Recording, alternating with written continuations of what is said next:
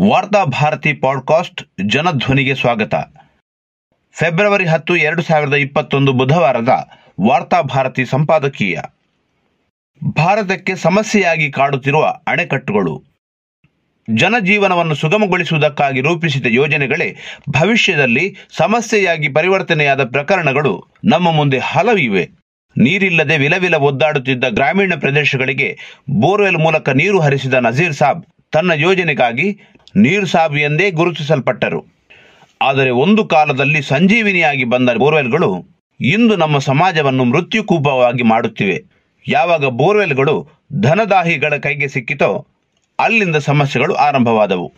ಕಂಡ ಕಂಡಲ್ಲಿ ಬೋರ್ವೆಲ್ಗಳನ್ನು ಕೊರೆಯುತ್ತಾ ಅಂತರ್ಜಲಕ್ಕೆ ಅಪಾಯ ಒದಗಿದೆ. ಮತ್ತೊಂದೆಡೆ ಕೆಟ್ಟು ಹೋದ ಬೋರ್ವೆಲ್ಗಳು ಪುಟ್ಟ ಮಕ್ಕಳನ್ನು ನುಂಗಿ ನೀರು ಕುಡಿಯುತ್ತಿವೆ. ಇಂದು ಸಮಾಜ ತಾನೇ ಕೊರೆದ ಬೋರ್ವೆಲ್ನ ಕೊಳವೆಯೊಳಗೆ ಸಿಲುಕಿ ಒದ್ದಾಡುತ್ತಿದೆ.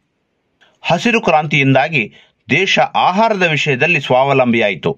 ಆದರೆ ರಾಸಾಯನಿಕ ಬಳಕೆಗಳು ಈ ನೆಲದ ಫಲವತ್ತತೆಯನ್ನು ಇಲ್ಲವಾಗಿಸಿದೆ ಎಂದು ತಜ್ಞರು ಹೇಳುತ್ತಾರೆ.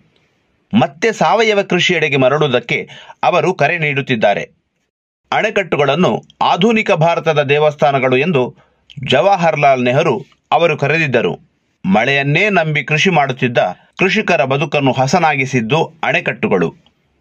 ಅಣೆಕಟ್ಟು ನಿರ್ಮಾಣಗಳ ಸಂದರ್ಭದಲ್ಲಿ ಸಹಸ್ರಾರು ಮನೆಗಳು ಮುಳುಗಡೆಯಾಗಿವೆ. ಸಹಸ್ರಾರು ಜನರು ತಮ್ಮ ಮನೆ ಭೂಮಿಗಳನ್ನು ಕಳೆದುಕೊಂಡಿದ್ದಾರೆ. ಆದರೂ ಇಂತಹದ್ದೊಂದು ತ್ಯಾಗಕ್ಕೆ ಜನರು ಸಿದ್ಧರಾಗಲೇಬೇಕಾಗಿತ್ತು. ಆದರೆ ಬೇಕಾಬಿಟ್ಟಿಯಾಗಿ ತಲೆ ಎತ್ತಿದ ಕೈಗಾರಿಕೆಗಳೂ ಈ ನೀರಿನಲ್ಲಿ ಪಾಲು ಕೇಳಲಾರಂಭಿಸಿದಾಗ ಅಣೆಕಟ್ಟುಗಳ ಎತ್ತರದಲ್ಲಿ ಏರಿಕೆಯಾಗತೊಡಗಿದವು. ನರ್ಮದಾ ತೀರದ ಆದಿವಾಸಿಗಳು, ರೈತರು ಇಂತಹ ಅಕ್ರಮಗಳ ವಿರುದ್ಧ ಹಲವು ದಶಕಗಳಿಂದ ಹೋರಾಟ ನಡೆಸುತ್ತಾ ಬಂದಿದ್ದಾರೆ.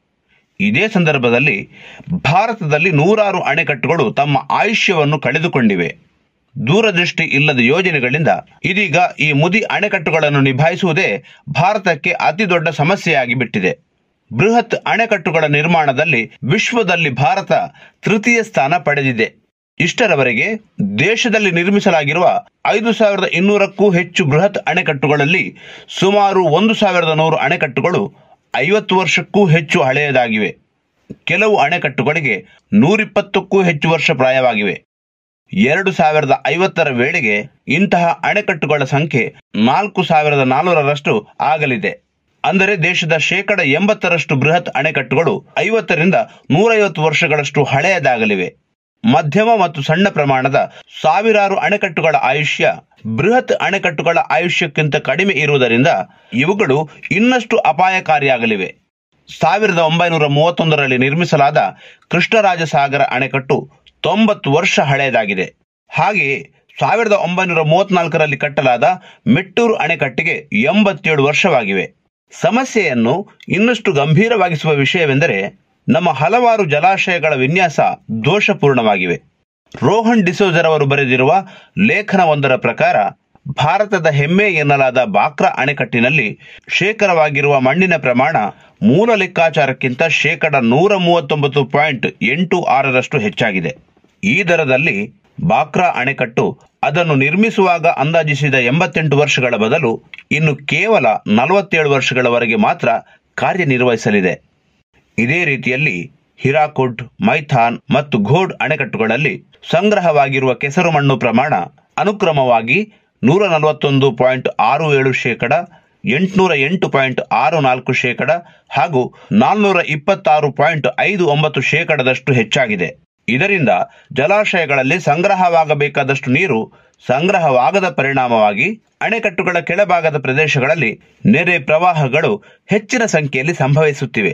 ಜಲಾಶಯಗಳಿಂದ ನೀರನ್ನು ಬಿಡುಗಡೆಗೊಳಿಸಿದ ಪರಿಣಾಮವಾಗಿ ಎರಡು ಸಾವಿರದ ಇಪ್ಪತ್ತರಲ್ಲಿ ಭರೋಚ್ನಲ್ಲಿ, ಎರಡು ಸಾವಿರದ ಹದಿನೆಂಟರಲ್ಲಿ ಕೇರಳದಲ್ಲಿ ಮತ್ತು ಎರಡು ಸಾವಿರದ ಹದಿನೈದರಲ್ಲಿ ಚೆನ್ನೈಯಲ್ಲಿ ನೆರೆ ಪ್ರವಾಹಗಳು ಸಂಭವಿಸಿದವು ಎನ್ನಲಾಗಿದೆ. ಸಾವಿರಾರು ಅಣೆಕಟ್ಟುಗಳು ಹೀಗೆ ಅಪಾಯಕಾರಿ ಹಂತಕ್ಕೆ ತಲುಪಿರುವುದರಿಂದ ಎರಡು ಸಮಸ್ಯೆಗಳನ್ನು ನಾವು ಎದುರಿಸಬೇಕಾಗುತ್ತದೆ. ಒಂದು ಪ್ರಕೃತಿ ವಿಕೋಪ, ಇನ್ನೊಂದು ಭವಿಷ್ಯದಲ್ಲಿ ನೀರಿಗೆ ಮತ್ತು ಕೈಗಾರಿಕೆಗಳಿಗೆ ಅಗತ್ಯವಿರುವ ನೀರನ್ನು ಪೂರೈಸುವುದಕ್ಕೆ ಉಂಟಾಗುವ ಅಡೆತಡೆಗಳು. ಕೃಷಿಗೆ ಮಾತ್ರವಲ್ಲ ನಗರಾಭಿವೃದ್ಧಿಯ ಮೇಲೂ ಇದು ತೀವ್ರ ದುಷ್ಪರಿಣಾಮವನ್ನು ಉಂಟು ಮಾಡಲಿದೆ ಆದುದರಿಂದ ಈ ಸವಾಲನ್ನು ಎದುರಿಸುವ ಬಗ್ಗೆ ಸರ್ಕಾರ ಗಂಭೀರವಾಗಿ ಯೋಚಿಸಬೇಕಾಗಿದೆ. ಮತ್ತು ಮುಂದಿನ ದಿನಗಳಲ್ಲಿ ಅಣೆಕಟ್ಟುಗಳ ನಿರ್ಮಾಣದಂತಹ ಯೋಜನೆಗಳಿಗೆ ಕೈಯುಕ್ಕುವಾಗಲೇ ದೂರದೃಷ್ಟಿಯನ್ನು ಇಟ್ಟುಕೊಳ್ಳುವುದು ಅತ್ಯಗತ್ಯವಾಗಿದೆ. ಮಾನವೀಯ ಕಾರಣಗಳಿಗಾಗಿ ಅಣೆಕಟ್ಟುಗಳಂತಹ ಬೃಹತ್ ಯೋಜನೆಗಳನ್ನು ರೂಪಿಸಬೇಕೇ ಹೊರತು ಮನುಷ್ಯನ ಸ್ವಾರ್ಥ ಲಾಲಸೆಗಳನ್ನು ಈಡೇರಿಸುವುದಕ್ಕಾಗಿ ಅವುಗಳನ್ನು ಬಳಸಬಾರದು. ಒಂದು ಅಣೆಕಟ್ಟು ಸಹಸ್ರಾರು ಜನರ ಬದುಕನ್ನು ಕಿತ್ತುಕೊಳ್ಳುತ್ತದೆ. ಆ ಸಂದರ್ಭದಲ್ಲಿ ಅಂತಹ ಯೋಜನೆಗಳಿಗೆ ಕೋಟ್ಯಂತರ ಜನರ ಬದುಕಿನ ಅಗತ್ಯಗಳನ್ನು ಈಡೇರಿಸುವ ಶಕ್ತಿ ಇರಬೇಕು.